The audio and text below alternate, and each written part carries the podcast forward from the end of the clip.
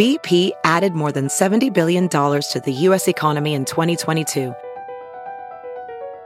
Investments like acquiring America's largest biogas producer, Archaea Energy, and starting up new infrastructure in the Gulf of Mexico. It's and, not or. See what doing both means for energy nationwide at bp.com slash investing in America.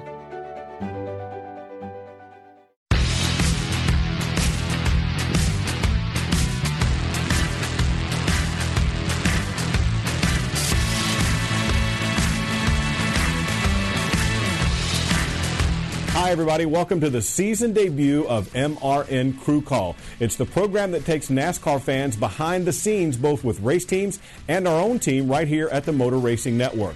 You know, with Speed Week's underway at Daytona, we thought it'd be cool to take a look behind the scenes at a race broadcast and what our announcers do to get ready and take a look at their office space. We'll do that with Jeff Striegle and Alex Hayden right after this. Sir, are you aware you were going 40 miles an hour? This is a residential area. Sure, but I'm on my lawnmower? Wait, am I getting a ticket? No, I've just never seen anyone top 9 miles an hour on one of those bad boys. And mow their entire lawn in 30 seconds? What got into you? Well, it did fuel up at Sunoco this morning. At Sunoco, we know how to fuel peak performance. We've been doing it for American racing for over 50 years. Fuel your best. Welcome back to Crew Call. I'm Woody Cain.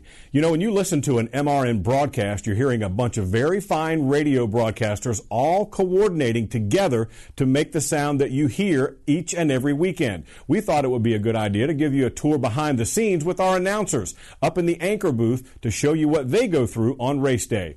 Here's Jeff Striegle. Hi, Woody. Thank you very much. We are here at Daytona International Speedway. Jeff and Alex Hayden. How about a tour of what we do and where we do it? Come on in. Let's show them around.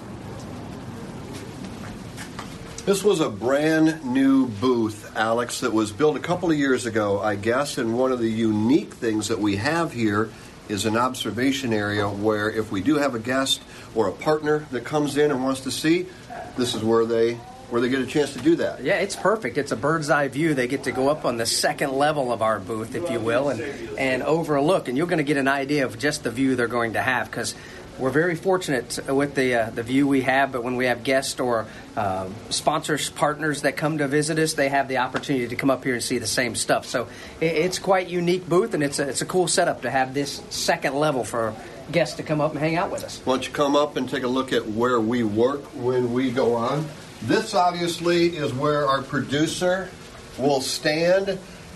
That individual is in charge of commercial load, keeping us on track, uh, just making sure that everything from a timing perspective is handled appropriately. A big job for our producers. But come on up. This is where we sit. That is NASCAR Hall of Famer Rusty Wallace. Hello, guys. How's it going? He's getting ready to go. Uh, let's let Alex slide in here, and he can kind of take you through some of the things that are on the desk. Yeah, we got a great view, but at the same time, there's a number of things that we need sitting in front of us in order to be able to do our job. Alex, you want Yeah, to take so through? essentially Jeff's side, my side with Rusty here on our side, basically the exact same setup. Now our notes are a little bit different because Jeff's smarter than I am. So basically, what we have, all of us have the same headsets that we put on. Have a little button that we push down and hold it to talk. Let go of it. Our mics go dead. That way we can talk to each other while uh, our turns or pits are, are, are on the air discussing what's going on on the racetrack.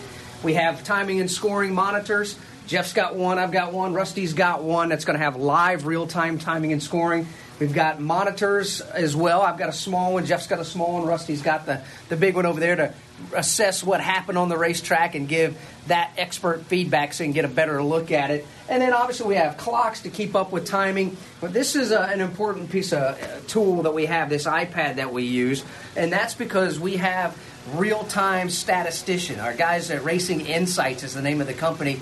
Provide a lot of inside information for the television broadcast, and at the exact same time, they're feeding us the same information as well. Little inside tidbits that we may not know about. So that's important to, to have there as well. But essentially, this is it. The cool thing about it, though, is the view that we have here, and especially right here at the Daytona International Speedway, right down on top of the start finish line, overlooking this beautiful two and a half mile facility.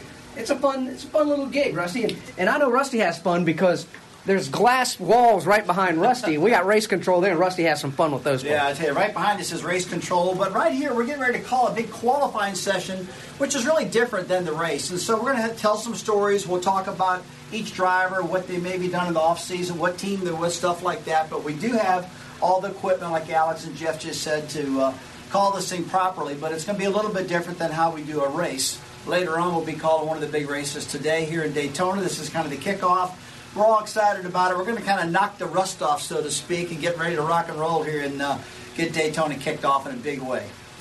So there's a look at what we do and where we do it, a uh, snapshot, if you will. This is one booth. From here, we go on to California and Phoenix, and every booth will be laid out a little bit different, but the work that we do in the booth, exactly the same. Hope that gives you a good look inside what we do with the Motor Racing Network. Now, back to you, Woody. Thanks, Jeff. You know, when the broadcast comes together, it really is a thing of beauty. So now that you've looked behind the scenes, here's how it all comes together. The lights on the pace car are out. The field is coming off of the 31 degree banking of turn number four. We expect that Toyota pace car to hit pit road. The field is coming to the Geico restart zone. Whether you rent or own, Geico makes it easy to bundle home and auto insurance. Having a home is hard work, so get a quote at geico.com. Easy. There will be three laps to go. Green flag goes back in the air, and we are back at it again, and we're crashing again. Truex will hit the wall. Ryan Newman goes around. Kurt Busch involved. Harvick involved. Austin Dillon, William Byron, Kyle Larson spinning, crashing, just past the start finish line, and the caution flag will come out. Somebody spun their tires up there in like row number two, Rusty. It's hard not for you to smile. You're looking down, going, with all this on the line somebody made a mistake and took out half the field. Oh man, the reason I'm looking at that is because that happened to me back in the mid '90s. They dropped the flag. Myself, Terry Labonte, and all these guys, we made it about 40 foot past the line and wrecked the entire field right there because you lit the tires up and spun them and got sideways. And there we see we're looking at a replay up here in our booth, and we saw the six car Ryan Newman get sideways. Uh, he slowed up. Everybody started piling into the back of him. This was a major chain reaction that just happened just now, and these cars were running about 50 miles per hour when this happened. I hope you've enjoyed this look behind the scenes at the Motor Racing Network. If you have some ideas for a team that we should look at behind the scenes, tweet us at MRN Radio and use the hashtag AskMRN. Until next time, I'm Woody Cain.